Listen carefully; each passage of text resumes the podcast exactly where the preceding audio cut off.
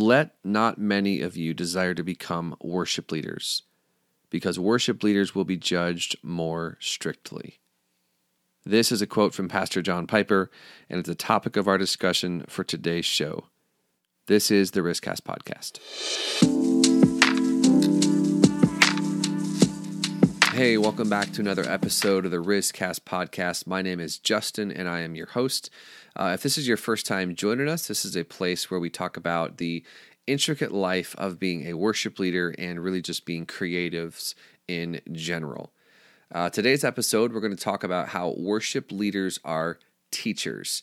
Now, this is going to be a uh, probably a tough episode for some people to stomach, so I want to encourage you to uh, fasten your seatbelts and stick with me until the end because I believe that uh, there's really some important content that we as worship leaders uh, need to have on the forefront of our minds.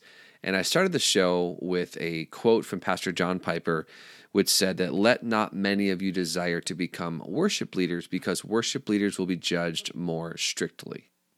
Now, of course, we know that Pastor John and his quote is, is actually quoting James chapter 3, verse 1, except he's replacing teachers with worship leaders. The actual quote from James 3, verse 1 in the, in the verse is Not many of you should become teachers, my fellow believers, because you know that we who teach will be judged more strictly. So, why did I say that this might be difficult for some people to receive? Well, it's because as I've talked about this topic on my different social media platforms over the past several months, I've actually received pushback from uh, worship leaders, which is it's sta- staggering to me that someone could actually think I'm just a song leader, and they're actually not taking what they're doing as a worship leader that serious. So let me just be clear and say here on the front end, the fact that you are given a platform, that you are given a microphone to speak to people, to sing to people on a weekly or near weekly basis is a big deal. You are seen as a leader in the body of Christ, in your church, in your city, in your region, whatever it is. And that is a role and a responsibility that we as worship leaders have to take very serious. And I would even go as far as to say that the song that you sing probably has a better chance of getting stuck in someone's head than something that the pastor might say. You know, there might be a story that the pastor says that really, really sticks out to them, and um, but probably they're going to be singing a chorus from a song that you sang Tuesday morning that might randomly pop into their head. You, as a worship leader, you are teaching people, and therefore you will be held to a higher standard. Now, there's something called the fear of the Lord. The Bible actually says the fear of the Lord is the beginning of wisdom.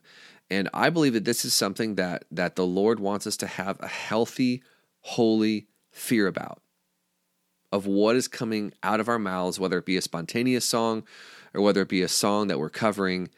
What are we teaching people? The songs that you write. Here's a, a great question to ask you. The songs that you write, how will they stand when placed up against the Word of God? I love to think about uh, King David. You know, King David wrote just a, uh, just about half of the book of Psalms. He wrote 73 of those psalms or songs. And I love what um, some theologians say about that is that David didn't write songs because he needed a hobby, but rather it was his way of training people in the knowledge of God.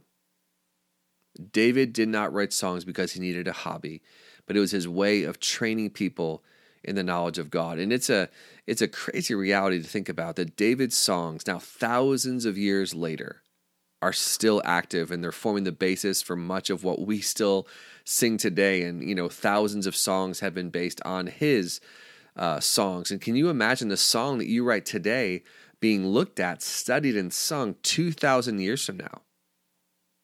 How would it hold up and Pastor John continues. He says, historically, it's the hymns of the church that have, alongside with the preaching, been one of the most powerful means by which a church is taught. That's such a big statement.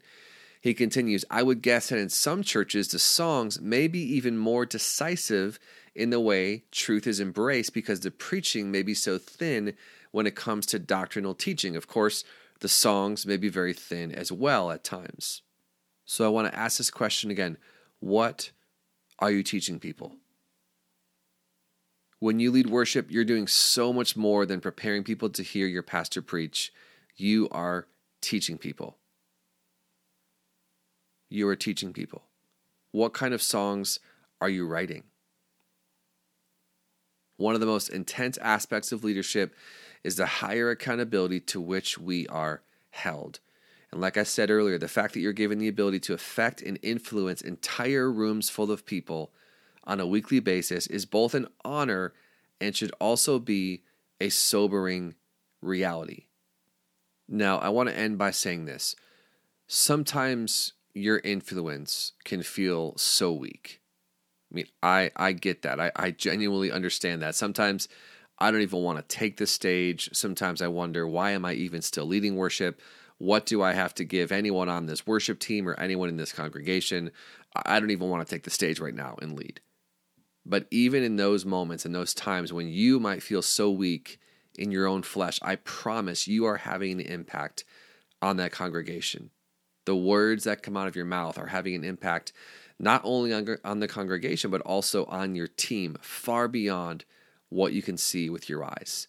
So I want to leave you just with that simple thought today and ask you the question what are you teaching people? Because worship leaders are teachers.